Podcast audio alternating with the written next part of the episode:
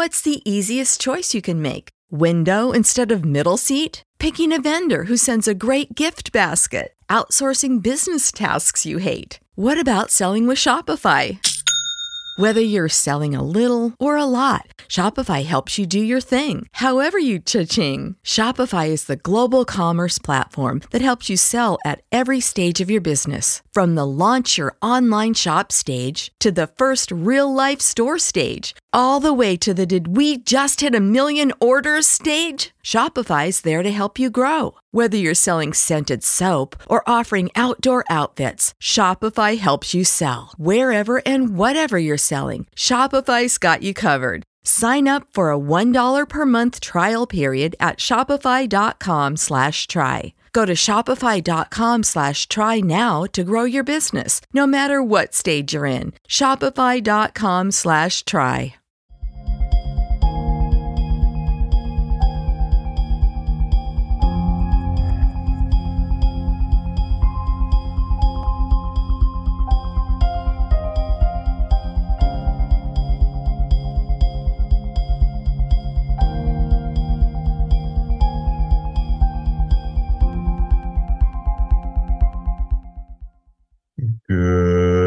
Afternoon, good evening, good morning, wherever you're tuning in from. Welcome to the Conscious Consultant Hour Awakening Humanity.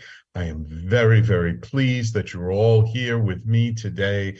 We've got another wonderful, amazing show. I've actually really been looking forward to the uh, this show for quite a while, ever since I met the gentleman who I'll be introducing to in just a moment. But of course, first we have a little section from my book, Everyday Awakening. Um, as you know, I always start off my show with a little section. I think this one is the 100th um, section of my book, or the 100th chapter, which means there's 26 left to go after this. So we're we're moving along pretty well. We'll finish before the end of the year. I hope you've been enjoying these. So today's section is entitled there is often a huge difference between perception and truth. Our perceptions are tricky things. We think we know what is going on, yet we only see it from our perspective. That conversation we had with our partner or the event that happened in another part of the world is open to our interpretation based on our perceptions. In order to stay grounded, it is useful to ask ourselves a simple question Is that really true? Is our perception or interpretation of a given situation actually true for other people and not just us? If a third party, third party, someone not involved emotionally in it, saw or heard what went on, would they have the same conclusion as we do? What we often think of as an objective fact is rarely so.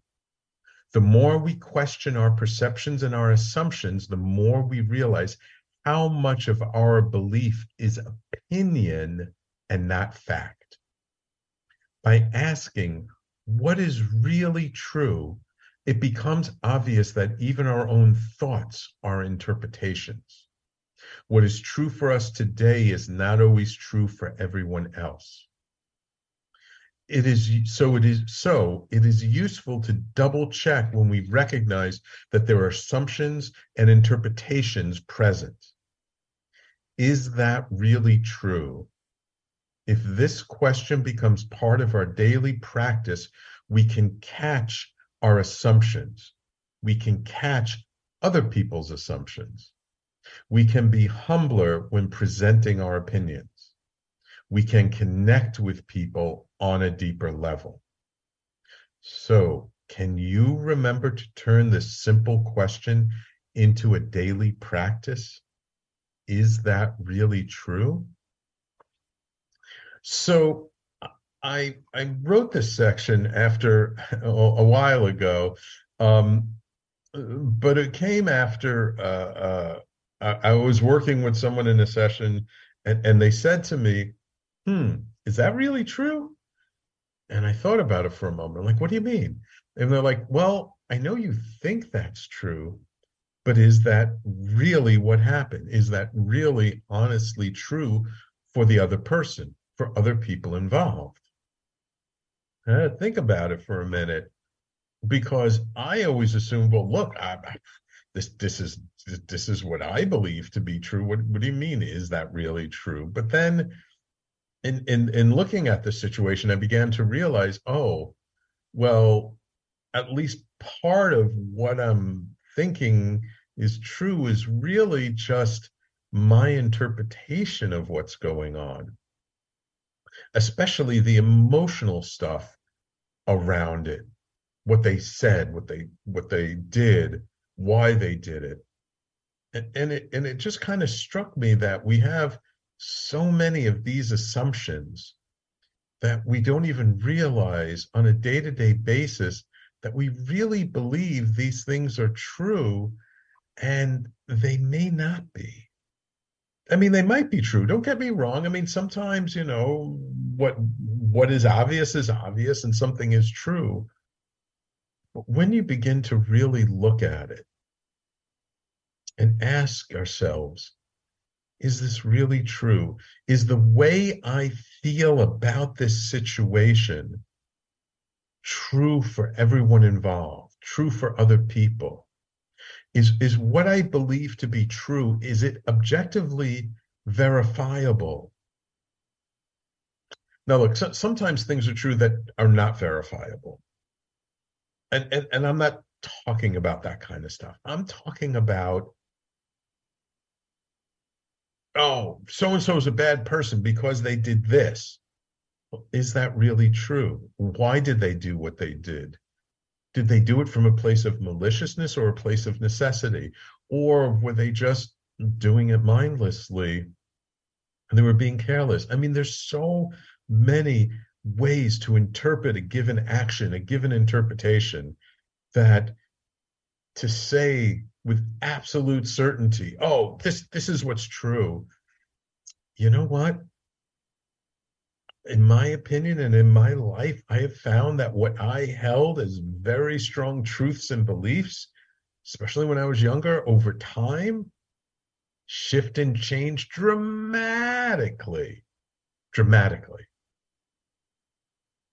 And so that's another reason why asking the question, is that really true, is helpful because it's also a reminder to us that even what we believe to be true in our own lives may not stay the same. It's not static and may not really stay true for us over the next decade 20 years, 30 years, 40 years. When we're young, we think that what we know to be true is going to be true for us our whole life. older we get, the the if we're if we pay attention, the less we hold on to these truths so tightly. At least that's what I've found. So that's the little section from my book. There is a huge, often a huge difference between perception and truth. And of course, that's from my book, Everyday Awakening, which is available at everydayawakeningbook that takes you to the Amazon listing. But if you're like me and you like supporting small independent bookstores, uh, you can go in and ask them to order it. it it's uh, widely available through major uh, book distributors. So just say, hey, I'd love to get this book, Everyday Awakening from Sam Liebowitz, and they can order it for you. Awesome. So I hope I hope you got it. So so my, my homework for you, should you choose to accept it, your mission this week until next week's show is uh, just ask yourself when you find yourself making a decision or a conclusion to ask yourself, is that really true? Let's see what happens. Awesome. So now it is my pleasure to welcome to the show, and God, I hope I don't butcher his name, executive director and best-selling author Quan Huynh. Is that right? Good morning. Good morning. Quan Huynh. It's it's close enough. Huynh. Okay. All right. You know, I look, I try to be respectful. So Quan has been described as a mighty warrior, a magician, and a mountain of goodness. He is the best selling author of Sparrow in the Razor Wire Finding Freedom from Within While Serving a Life Sentence. His book was written for men that are doing long or life term sentences, and in it, he shares how he found his freedom years before he was even paroled. He works as the executive director for Defy Ventures in Southern California, a nonprofit whose mission is to shift mindsets to give people with criminal histories their best shot at a second chance. After spending 22 years in and out of correct, correctional institutions, Quan was paroled from a life sentence in 2015 and created his first company, Jade Janitors Inc., six months later. The following year, he received the Peace Fellowship Award for his work with the Alternatives to Violence Project. Quan has given talks at TEDx, talks at Google, and has been featured in Entrepreneur, PBS NewsHour, and numerous other publications and podcasts. Welcome to the Conscious Consultant Hour, Quan. Thank you for having me, Sam. Oh, my pleasure. My pleasure. I've been looking forward to having you come on uh, for a while now. So we got a couple of minutes before our first break. And I would love for you to just start to tell your story. I know it's going to take a little while, but how did you end up in prison? Uh, I ended up in prison for shooting and killing a man named uh, uh, and trying to shoot and uh, kill his three friends. Oof. And I, I can't imagine that getting to that point to wanting to take someone's life was a, a, a, a, a, just something that happened the spur of the moment. That there were things that built up to that. Yeah, I, I, in my in my book, I mean, that's one of uh, chapter two. My first uh, the first line says, "I was not born a murderer." Yeah, yeah, yeah, yeah. So, so can you give us maybe just a little brief sketch of of like how you started and and and just roughly yeah. what brought you to that point? Yeah, uh, I first generation uh, Vietnamese immigrant. I grew up in Provo, Utah. Um, experienced uh, what I do now know to be racism. It's a beautiful state, but I did experience racism growing up. Mm-hmm. Uh, my father passed away from leukemia by the time I was 13. Um, uh, we had moved out to California, and um, I think a lot of my acceptance issues and and and, and uh, identity issues were very involved in that after my father passed away, which then I funneled and I felt so accepted inside the gangs. Um, so I ended up uh. in a very violent and ruthless Vietnamese gang. I see. And that's ultimately what led me in and out of um, jail and prisons. You know, it's interesting that people often don't get like why someone would end up in a gang. Mm-hmm. And and and I think that it does kind of highlight a certain point that there is a certain safety in gangs, and and especially when the outside world is beating you up and pushing you down, that it is a, a, a not a very effective way, but it is a way to kind of feel like you have some empowerment. Yeah, I mean, it ties into what you were reading from your book about perception and truth, right? Like, right. my perception is that the world was against me. My perception was that uh, there was a, a was an outside uh, a world against me, and I felt safety inside the gang. And the truth was, we were a bunch of ruthless, uh, misguided uh, um, kids too. Yeah, yeah, mm-hmm. I can imagine. I can imagine. Uh, just out of curiosity, did any of your fellow gang members end up in prison with you? Yeah, uh, quite a few of them uh, with the prison for different things. Uh, some have passed on, and um, mm. I'm glad to say though that many of them are now just uh, successful uh, contributing family members. And, oh, wonderful! wonderful families and, and uh, are doing good things for the community. Excellent, excellent. Okay, so so let's pause there for a moment. We'll take our first break, and then when we come back, I really want to dive into sort of your story and and how you, you your experience of, of being in prison and and this is a topic I've, I've had other people on the show in the past talk about this but i really feel it's an important topic of sort of the the, the physical prison we're in versus the mental prisons that mm-hmm. we're in and and how that sort of awareness and how that that that sort of got risen up inside of you and and how that internal freedom kind of came about for you okay yeah that i think it's going to tie right in with your your reading on perception and truth this morning so I, I, am I'm ready to yeah. dive into that it, it, it's kind of so funny because i'm just reading these sections in my book just in order mm-hmm. you know going from the beginning through the book yet somehow the the section that i end up reading is always so apropos for uh, the guest I have for the week. So universe has its way of working like that. So absolutely, everything it. is is perfect, even if it doesn't seem like it. So everyone, please stay tuned. You're listening to the Conscious Consultant Hour, Awakening Humanity. We do this every Thursday, 12 noon to 1 p.m. Eastern Time here on TalkRadio.nyc, and Wednesdays at 10 a.m. on KMET out of Palm Springs, California. And we will be right back with our guest, Quan Huynh in just a moment. Are you a business owner? Do you want to be a business owner? Do you work with business owners? Hi, I'm Stephen Fry, your small and medium sized business or SMB guy, and I'm the host of the new show, Always Friday. While I love to have fun on my show, we take those Friday feelings of freedom and clarity to discuss popular topics on the minds of SMBs today. Please join me and my various special guests on Friday at 11 a.m. on talkradio.nyc. Are you a conscious co creator? Are you on a quest to raise your vibration and your consciousness? I'm Sam Liebowitz, your conscious consultant, and on my show, The Conscious Consultant Hour Awakening Humanity, we will touch upon all these topics and more. Listen live at our new time on Thursdays at 12 noon Eastern Time. That's The Conscious Consultant Hour Awakening Humanity, Thursdays 12 noon on talkradio.nyc.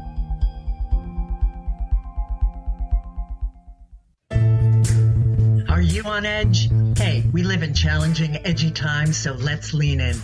I'm Sandra Bargman, the host of The Edge of Every Day, which airs each Monday at 7 p.m. Eastern Time on talkradio.nyc. Tune in live with me and my friends and colleagues as we share stories and perspectives about pushing boundaries and exploring our rough edges. That's The Edge of Every Day on Mondays at 7 p.m. Eastern Time on talkradio.nyc. You're listening to Talk Radio NYC. Uplift, educate, empower.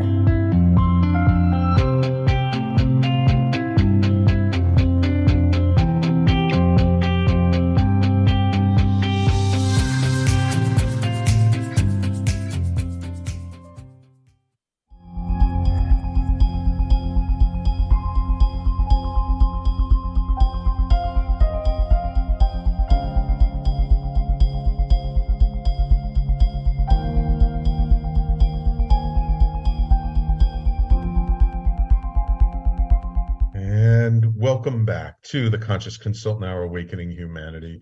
We're speaking this hour with Quan Huynh, uh, author of the book Sparrow in the Razor Wire. Uh, so, Quan, when you were a kid growing up, you said you experienced some racism being a Vietnamese immigrant, um, and and you ended up joining a gang. When you joined the gang, did you ever, for once, think that you would end up hurting someone, ending up in prison, or, or going in that direction? Um, I think for myself, I justified it to say, well, I'm not really hurting somebody. I'm defending myself, or you know. Uh, mm. so I think it's the tying in with that perception of just the things that, that I told myself to justify that I'm not a bad person. It's just these are things that are, these are circumstances that happen, and this is how I have to respond, or this is how I have to defend, or oh, I I didn't mean to hurt that guy, but he was attacking my friend, or you know. So uh, all of is that type of uh, work mindset. Mm-hmm.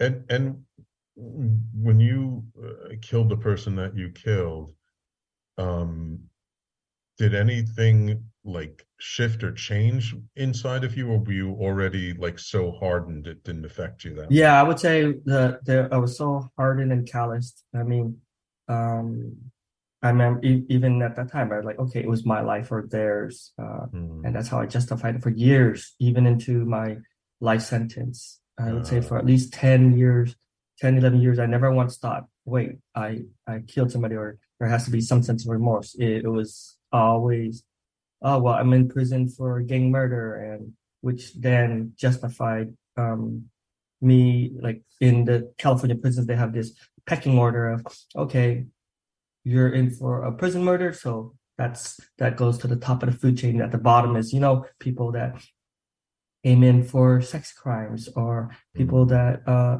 uh, uh or someone that killed their wife or something like that. There's there was there was always this whole spectrum, and to be going into prison for a, a gang murder, then yeah, but you know I'm not as bad as those around me. That's kind of how we looked at it. Gotcha, gotcha.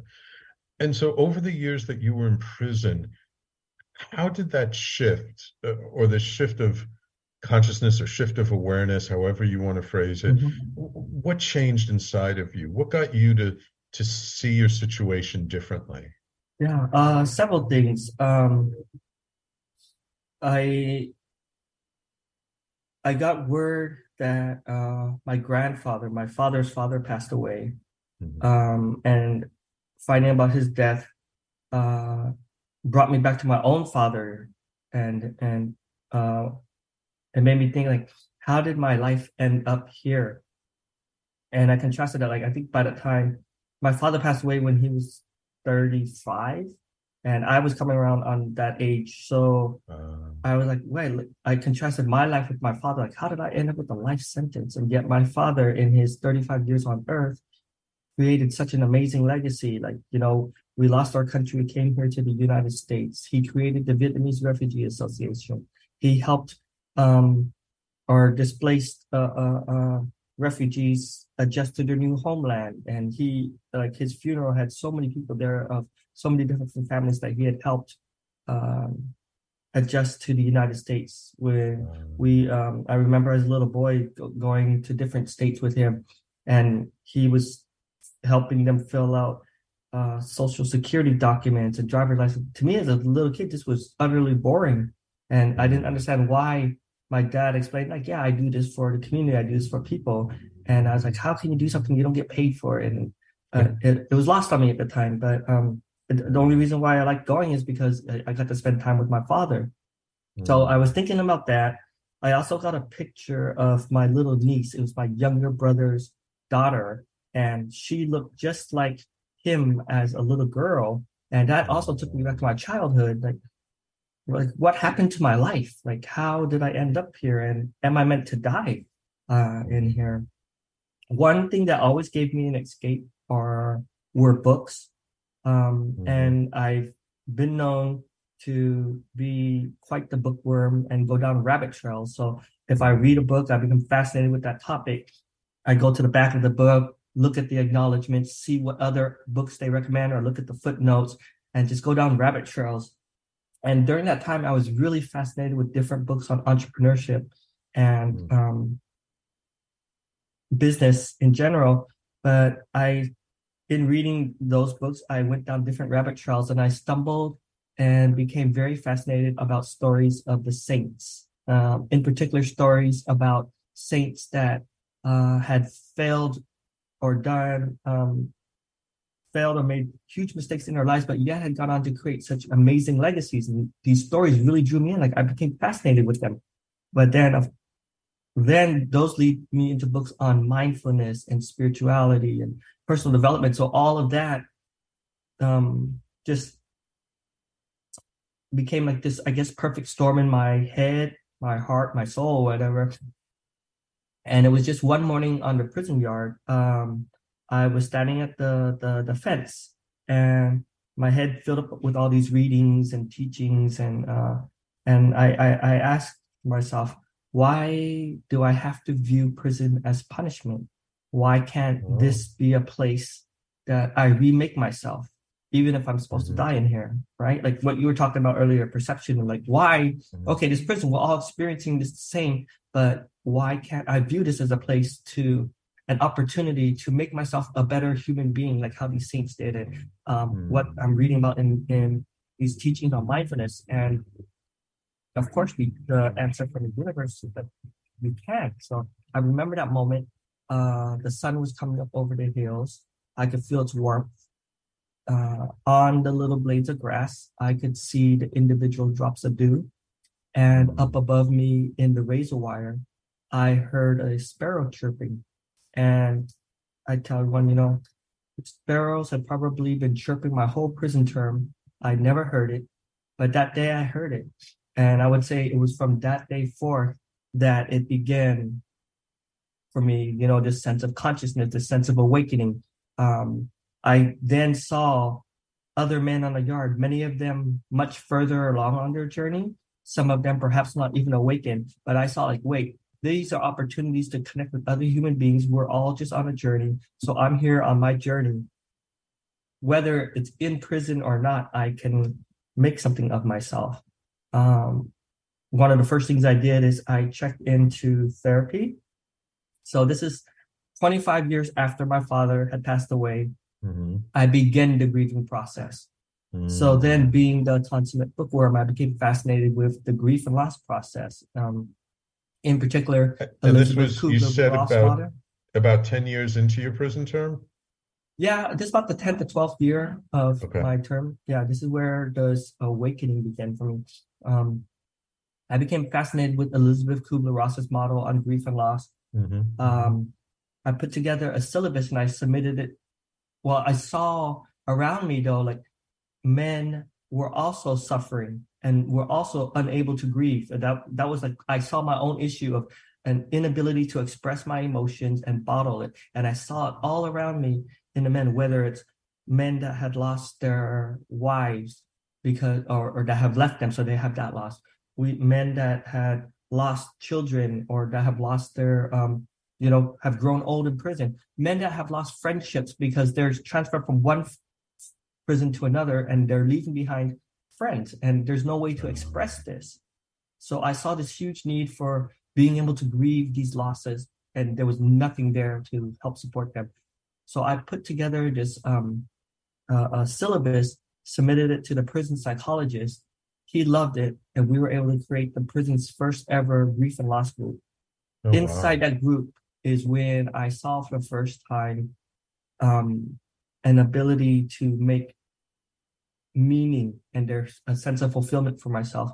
And suddenly I felt alive for once in prison. And then then that became this uh, I suddenly had this huge appetite for learning on and facilitating groups and group psychodynamics and going down those rabbit trails, but then creating groups, getting involved with groups.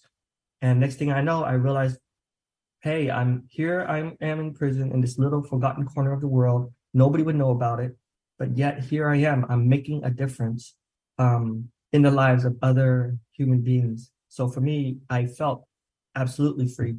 Goes right back to that perception question, uh, perception uh, reading that you were talking about. Right. Yeah. Right. So, uh, I'm curious. Um, you know, most people who've never been in prison, experienced prison, that there's a certain uh, image they have that's probably from TVs and movies about how dangerous prisons are and people constantly getting killed and things like that. I, I imagine when you made that shift, it, it might have been a little challenging for some of your prison mates to kind of see you like, what happened to Quan? Why why is he acting so different all of a sudden? Did you get a lot of that? I did, but I think I got more it I it drew the right kind of people or it drew the people that were also looking for like they would come up to me like um, hey i i feel your happiness or i feel your light or however we want to describe it but i drew them in and then we began to help refine each other and to help each other yes in the midst of prison but i think we were able to bring light to to a lot of that darkness in there mm-hmm. Mm-hmm.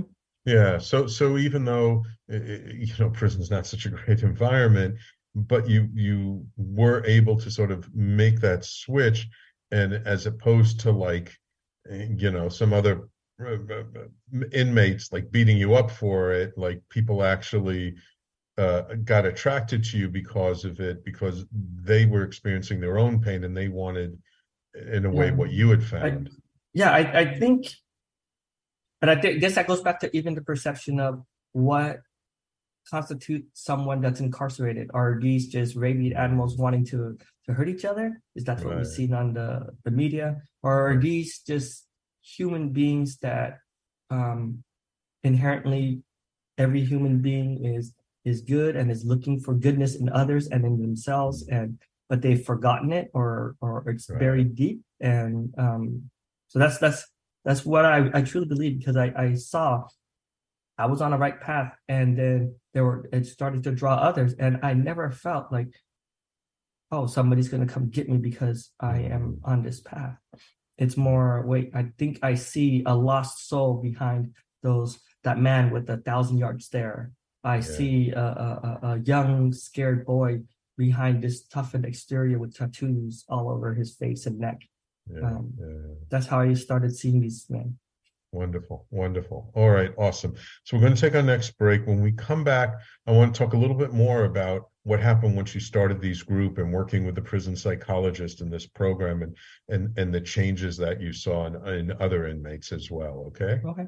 Mm-hmm. Wonderful, Quan. Thank you so much. So, everyone, please stay tuned. You're listening to the Conscious Consultant Hour, Awakening Humanity. My guest this hour is Quan Huynh, author of the book Sparrow in the Razor Wire, and we will be right back in just a moment.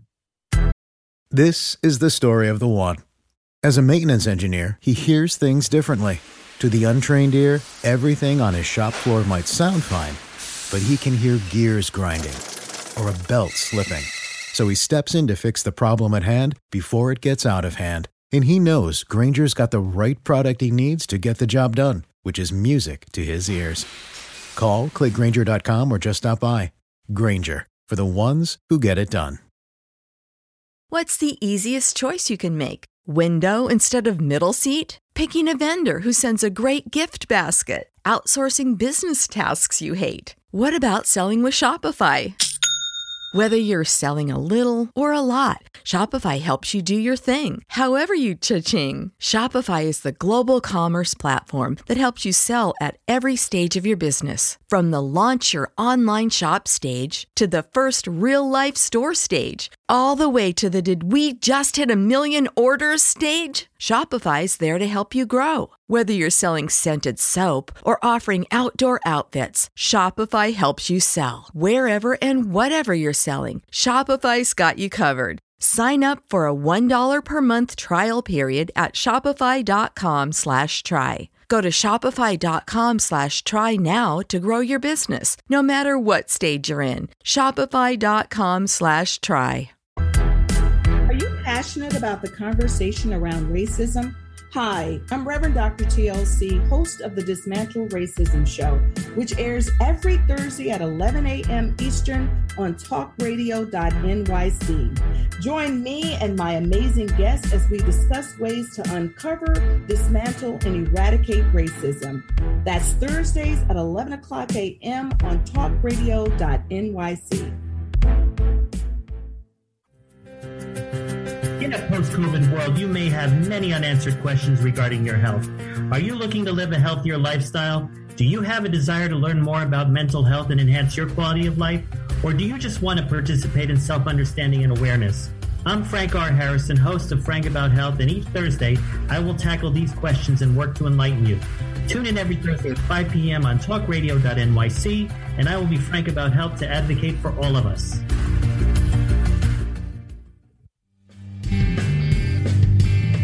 Hey, everybody, it's Tommy D, the nonprofit sector connector, coming at you from my attic. Each week here on talkradio.nyc, I host a program, Philanthropy in Focus. Nonprofits impact us each and every day, and it's my focus to help them amplify their message and tell their story. Listen each week at 10 a.m. Eastern Standard Time until 11 a.m. Eastern Standard Time, right here on talkradio.nyc. You're listening to Talk Radio NYC at www.talkradio.nyc. Now broadcasting 24 hours a day.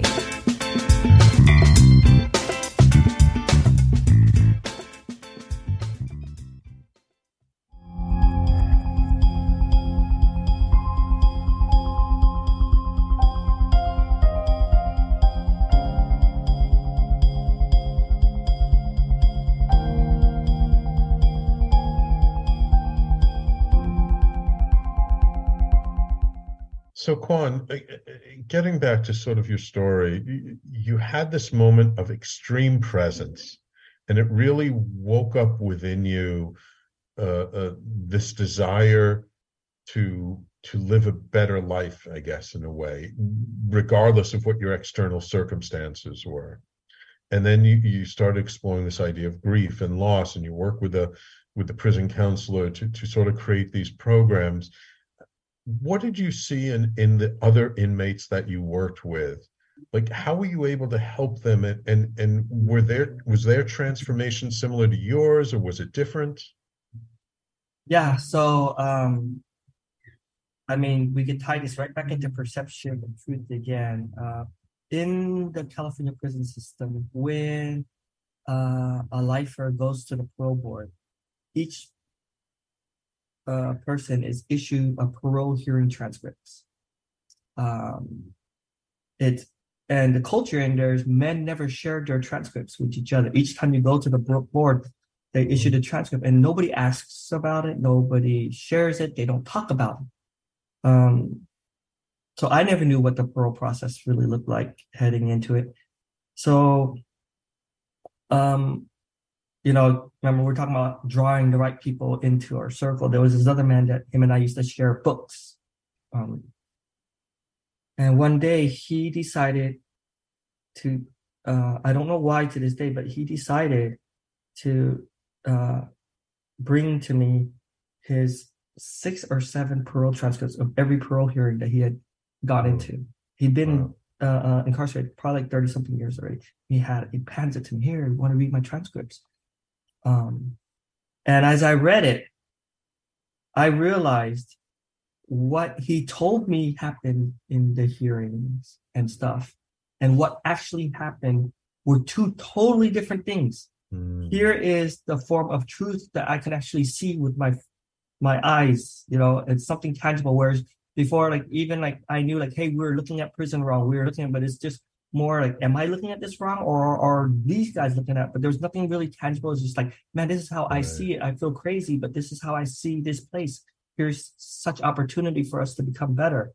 But then with the Pearl transcript, I'm seeing, wait, I know why the parole board is not letting him to go home. It's not because of his crime. It's because of how he's describing his culpability and the choices that he's owning. And I'm starting, I started to see this because at the time I was very fascinated with, you know, books on personal responsibility and um, yeah, ownership and and how powerful even words and the words you use can describe things. So I sat with him and I said, I think I know why uh, uh, you're the they're not letting you go. So one of my other friends also began to sit with us, and he gave me his transcript, and we started helping each other. And so people saw us and they were like, "What did what are you guys doing sitting there with Quan?" And and um, Bobby says, "Quan's helping me prepare for the parole board," and they're like, "You guys are crazy! Like Quan has never been to the parole board. How can Quan help you?" And he's like, I don't, we're helping each other. So um, we were sitting there, and my friend that sat with us, he went to the parole board first, walked in with the understanding of what we had said or like how how we wanted to approach the hearing. He gets found suitable, and that opened the floodgates. Like, whoa, Quan and them know something. So then men started coming to me more.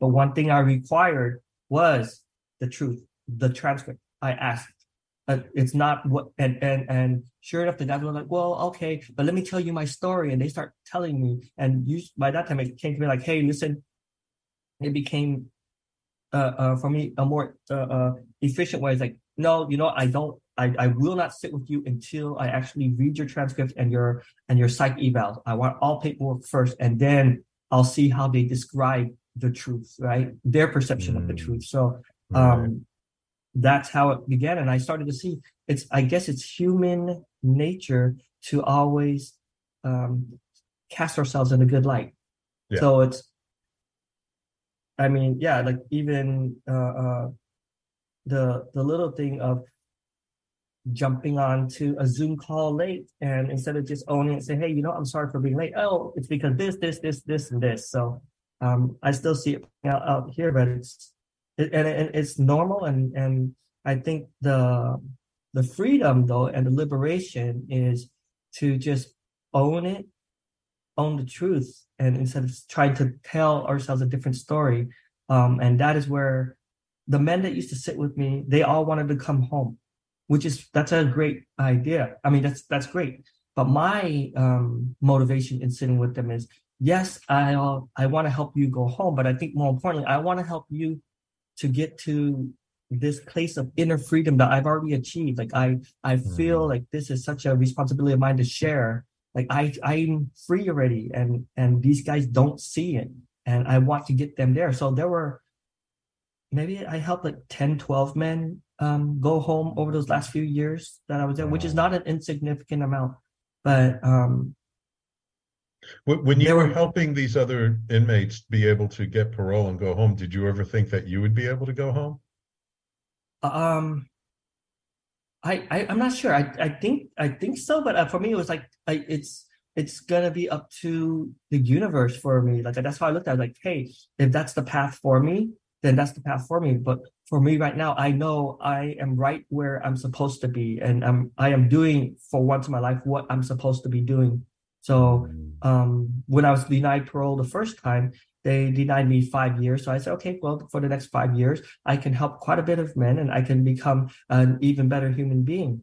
But then there was a part of me that I, I guess by that time I, I I felt very led by my intuition or my gut, and whenever things feel right in my gut, I move forward with it. That's how I base my decisions. Since then, and that's how I base my decisions now.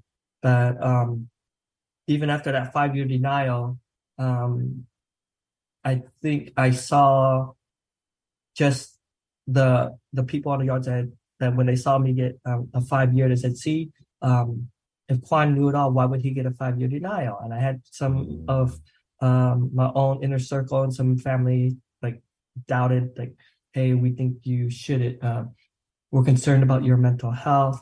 Um, you shouldn't uh, put all your eggs in one basket." Because I think at the time there were less than one percent of lifers going home anyway. But for me, I just felt like I know, I think like my there's much more for me to do in this world. Like yes, I can do stuff now, but my my fate is not to be to die in here. Like my fate was in here to learn, but then I could share this gift that I've and the secret I've learned. Um and, and and do much more impactful things. I just knew in my gut, like I'm going to go home someday, but not just to go home, but I'm going home to do bigger things. So, that's so how, how many it. times how many times did you end up going to the parole board and how I did went- you I eventually went get twice. parole? Twice. I went twice. Um, I got a five year denial, but I put in a petition to advance my hearing at a year and a couple months after, which also caused its own like because men had said, "Oh, you have to wait at least three years before you put this in," and I said, "Why? Why? Where do we come up with these uh, like truths Right, that we say?" right, and I right, questioned it, and and so guys on the yard said when I when I put it in and, and they granted it, they all said, oh, they only granted it so they could bring him in and give him a longer denial. So it was just weird consciousness that that men believed in in there. So I went in my second time and they found me suitable.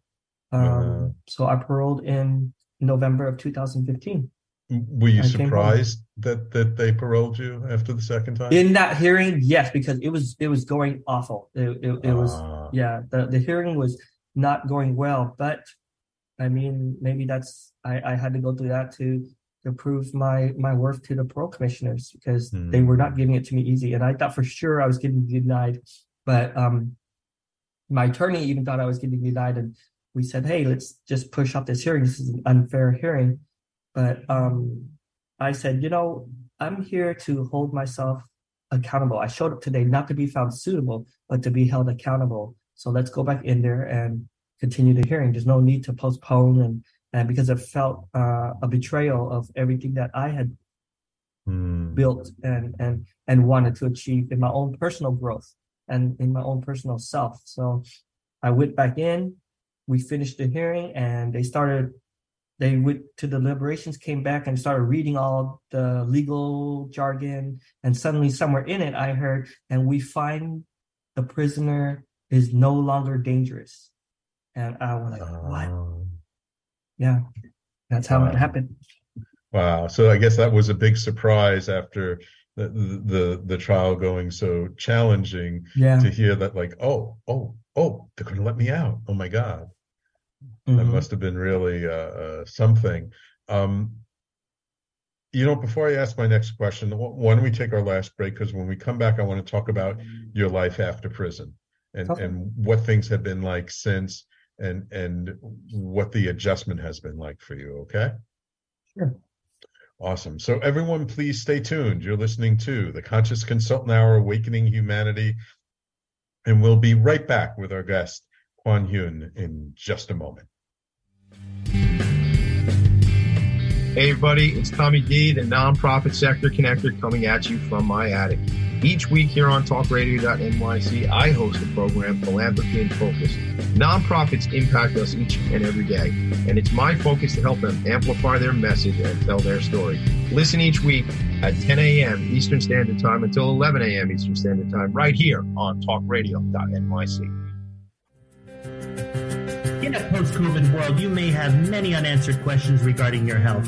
Are you looking to live a healthier lifestyle? Do you have a desire to learn more about mental health and enhance your quality of life? Or do you just want to participate in self understanding and awareness? I'm Frank R. Harrison, host of Frank About Health, and each Thursday I will tackle these questions and work to enlighten you. Tune in every Thursday at 5 p.m. on talkradio.nyc, and I will be frank about health to advocate for all of us. You a conscious co creator?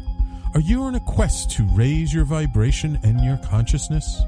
I'm Sam Liebowitz, your conscious consultant, and on my show, The Conscious Consultant Hour Awakening Humanity, we will touch upon all these topics and more. Listen live at our new time on Thursdays at 12 noon Eastern Time. That's The Conscious Consultant Hour Awakening Humanity, Thursdays 12 noon on talkradio.nyc. You're listening to Talk Radio NYC at www.talkradio.nyc. Now broadcasting 24 hours a day.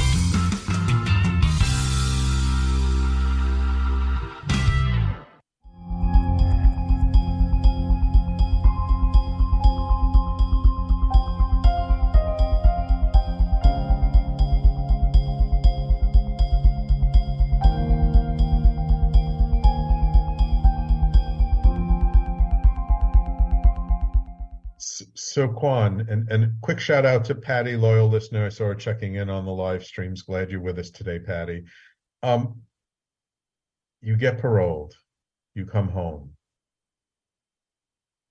Was that adjustment difficult for you from going from this very structured, uh, very closed environment to now you have freedom, or or or was it actually easier than you thought it would be because you already found the internal freedom within you? Um, can I cheat and say yes to both? I mean, Yes. um, I mean, there, there, yeah, there were so many things, like so much color out here, so many smells. Um, the first night, um, even the first week, I probably only slept like 20 something hours. Um, the first night coming home, it was too quiet and too dark for me. Uh, I'm used, I was used to at that time the shuffling of men walking to the restroom in their sandals, the toilet flushing in the middle of the night, the jingling of the guards walking, and there was always this constant noise or, or low buzz. And c- to come home to complete darkness and quiet. Uh, so I remember waking up by like three, four in the morning, um, not being able to sleep and being so excited. I'm home, but yet uh, everybody's asleep. What do I do? Okay, you know what? Let me make some coffee. And looking through the cupboards at my brother's house at the time, where is instant coffee? And looking at the coffee machine, and I I don't know how to work the machine. So I was like, why, why is it so hard? Like, why is just there no instant coffee? And I just put some hot water and and so then okay, I can't have coffee right now. Let me just watch TV. Um, and so maybe fall back to sleep and turning on TV and being feeling overwhelmed because there's hundreds of channels. And I was like, why can't where is just CBS or PBS or just regular channels I know? How do I get there? And not being able to figure it out because there's so many buttons on the remote. So even just little things like that. Um, uh, I remember the first time seeing the the self checkout kiosk um, Uh, and just yeah, being fascinated and like, ooh, like how does this work? Like, look at this technology. But yeah, um, but so what- those are just those are just little things that, that Yeah. I, I I noticed um, of, of coming out. Just yeah, th- those little things, and there's always this constant um, consciousness in the back of my head, like, do they know that I just got out of prison? I know people know. They could just look at me and know, but nobody knows. But there was in in my head, I kept telling myself, they know I just got out. What was your family's reaction to you coming out? Oh, they were they were so so happy. Um, yeah, they they were very happy with me coming out. Uh, I think there there were also challenges in that though because I think uh, many of them only knew the Quan from uh, 16, 17 years ago. Um, I had evolved in my thinking, in the way I um, communicate, the way I uh, hold space, the way I have my boundaries, and um, some of them, uh, most of them, had not, or maybe not had the opportunity, but never had to be faced with uh, having any self-examination. So some of them had not perhaps even evolved, or there were still a certain family dynamics that they interacted with each other, and so now I saw it. Whereas back then I was I was oblivious to it, and now I saw it, and so there's yeah. So it's just for me being able to come to a place of acceptance, like hey, um, nobody's better or worse than anybody. It's just we we we don't see the world the same way. Our Mhm. perception of the world is not the same, um, and our perception of this, this experience together right now is not the same. But I'm okay with that because I know where I've come from, and I know what what what are my values now, and and and um, how I want to show up. So So when you got out of prison, you, you you started your own business. You also now have started a nonprofit. Why don't you talk to us about the nonprofit a little bit? What is the mission of the nonprofit, and and and why did you start it? Yeah. Oh, uh, to be clear, I did not start it. I Ah, uh, okay. I was involved with I was involved with them. It's called Defy Ventures. Mhm. Um, their mission is to shift mindsets to give people with criminal histories their best shot at a second chance through uh, career readiness, personal development, and entrepreneurship training programs. So Hmm. um, they run a seven month program inside the prisons, uh, culminating in a, a business pitch competition that's judged Shark Tank style by volunteers from the business community that come in. Oh, So um, yeah, I'd love to invite you and your network in with this. So, uh, but I was involved with that program while incarcerated. Um, Mm. so I remember the first coaching event we had with like 40, 50 volunteers coming in, their smiles, their color, their warmth. Um, Mm. and I was like, man, these are successful human beings. This was in uh, Solano. So it was, they had a really big tech presence. A bunch of people from Google, eBay, and everything came in. Um, and I saw like, man, these are very successful people that really believe in us. Like, yeah, the world is not what we tell ourselves about the outside world or how they're they they're, they judge us or there's this stigma. Yes, there's a stigma, but then that's not all of the the, the It- there. exactly. It it there may be some people like that, but not everyone is like Yes. that. But that's Mm. how our mind tends to work, right? We sort Yeah. of lump everybody in together into one big Yes. category. Whereas the truth is, there's many different shades of that Yeah. category. There's many Mhm. different. Not everything's black. I mean, instead of being in black and white, there's different colors. So yeah. Yeah, yeah. But So- um, I I joined. So of course, when I came home, um, I worked in real estate and um, helped launch my family's restaurant. But then when I found out that Defy Ventures was expanding out to Southern California, um, and they were looking for someone to help build out their post-release program, I I felt like, hey, I felt led in my gut, like this is what I want to do. Like I'm not doing impactful work like I was doing in prison. Let me get involved with them. So I joined their their team in 2017. Um, over the years, my roles and responsibilities have grown, and then last year I stepped into the role of executive director for Southern California. So I oversee our um, our entire post release program, our prison delivery, uh, or um, yeah. So I get to wonderful, wonderful. Yeah. Uh, um, we only have a couple of minutes left, but I would love for you to just to give maybe some advice to my listeners that if anyone listening to this, either on the podcast or if they find the video somewhere, or however they hear this on the, on the radio in in in in Palm Springs, if somebody has a relative, a friend, someone they know in prison, what would you say to that person? How would you say they can best support the person they know in prison? I think they would best support them not by um, not by telling them what they should do. I think they sh- could best support them by asking them what they the loved one could do for them or what they um like show up in a place of not like okay just because you're in prison i uh uh that you don't know better you don't know any better. Just ask about their journey. Understand about them and get them to a place of of awakening um mm. yeah. Instead of being coming from a place of giving advice unless the person asks for advice maybe just come with lead with curiosity and and ask them about their journey and just ask them about um so you open up the opportunity to uh give them the advice when it's needed because they may not need it at that moment in time right, right. Absolutely, absolutely. Well, Quan, thank you so much for for sharing your journey with our audience, and thank you for the work that you do. Something I've been very aware of for a number of years that our our prison system is not a a reformation system. It's more of a punishment system. Mhm. Um, but there are ways of turning it into something that can really reform people and help people. If someone listening to the show would like to learn more about your work or learn about Defy Ventures, um, where can they uh, find you? Like, how would they get in touch with you? Yeah, um, they could find me on all social media at uh, Quan X Huynh, like Q U A N X H U Y N H. Um, they could find me uh, through my website, sparrowintherazorwire.com. Um, if they want to learn more about my work in the prisons or want to get involved, come in as a, uh, a coach or a judge uh, at our events, they could go right to our site, defyventures.org. Defy, like defying the odds. Yeah.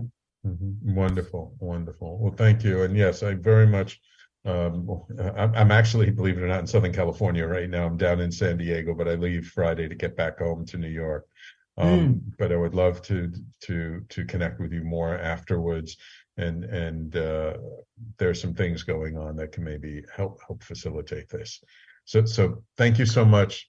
Have a great weekend. Thank you for sharing your story. I really hope people get out there. Remember, his book is entitled Sparrow in the Razor Wire. Um, you can find it on Amazon and all the major uh, booksellers. Um, please pick it up, read it, and check out defyventures.org um, so you can see the wonderful work that they're doing. So thank you, Quan. Thank you, my loyal listeners, for tuning in as always. Remember, if you missed any part of today's show, you can always catch the replay on talkradio.nyc, and you can find us on all the major social media YouTube, Facebook, LinkedIn, Twitter, and uh, we're on all the major podcasting platforms Apple, Google, Stitcher, Spotify, Pandora, iHeartRadio. And if we're not on your favorite podcasting platform, let me know, and we will make sure to get on there. Thank you all for tuning in. Don't forget, later today at 5 p.m. Eastern Time, it's Frank Harrison in his show, Frank About Health. And tomorrow, of course, we have our Friday block of business shows, starting off with Philanthropy in Focus, always Friday, and ending up with Intangify, our newest show on the network. Thank you all for tuning in. We will talk to you all next week. Take care.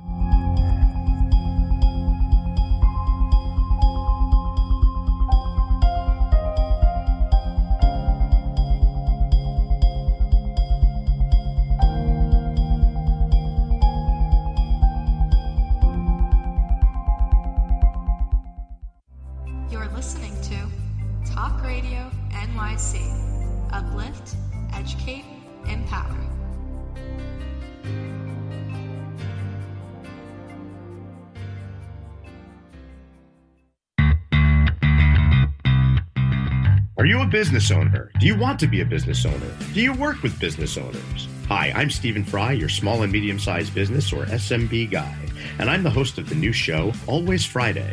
While I love to have fun on my show, we take those Friday feelings of freedom and clarity to discuss popular topics on the minds of SMBs today. Please join me and my various special guests on Friday at 11 a.m. on talkradio.nyc. on edge? Hey, we live in challenging, edgy times, so let's lean in. I'm Sandra Bargman, the host of The Edge of Every Day, which airs each Monday at 7 p.m. Eastern Time on talkradio.nyc. Tune in live with me and my friends and colleagues as we share stories and perspectives about pushing boundaries and exploring our rough edges. That's The Edge of Every Day on Mondays at 7 p.m. Eastern Time on talkradio.nyc. Are you a conscious co creator? Are you on a quest to raise your vibration and your consciousness?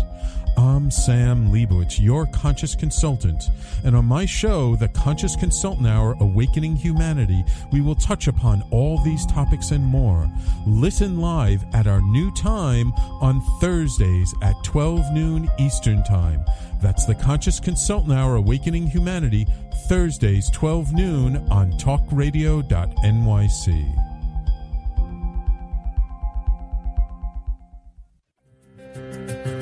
In a post COVID world, you may have many unanswered questions regarding your health. Are you looking to live a healthier lifestyle? Do you have a desire to learn more about mental health and enhance your quality of life? Or do you just want to participate in self understanding and awareness? I'm Frank R. Harrison, host of Frank About Health, and each Thursday I will tackle these questions and work to enlighten you. Tune in every Thursday at 5 p.m. on talkradio.nyc, and I will be frank about health to advocate for all of us.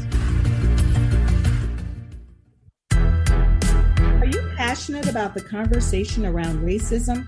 Hi, I'm Reverend Dr. TLC, host of the Dismantle Racism Show, which airs every Thursday at 11 a.m. Eastern on talkradio.nyc. Join me and my amazing guests as we discuss ways to uncover, dismantle, and eradicate racism.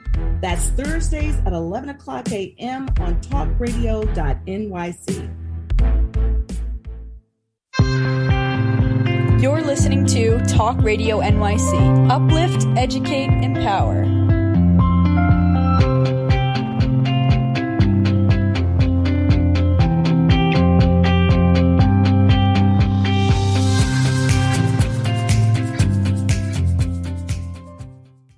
This is the story of the one. As head of maintenance at a concert hall, he knows the show must always go on. That's why he works behind the scenes, ensuring every light is working, the HVAC is humming, and his facility shines. With Grainger's supplies and solutions for every challenge he faces, plus 24 7 customer support, his venue never misses a beat. Call clickgrainger.com or just stop by. Grainger, for the ones who get it done.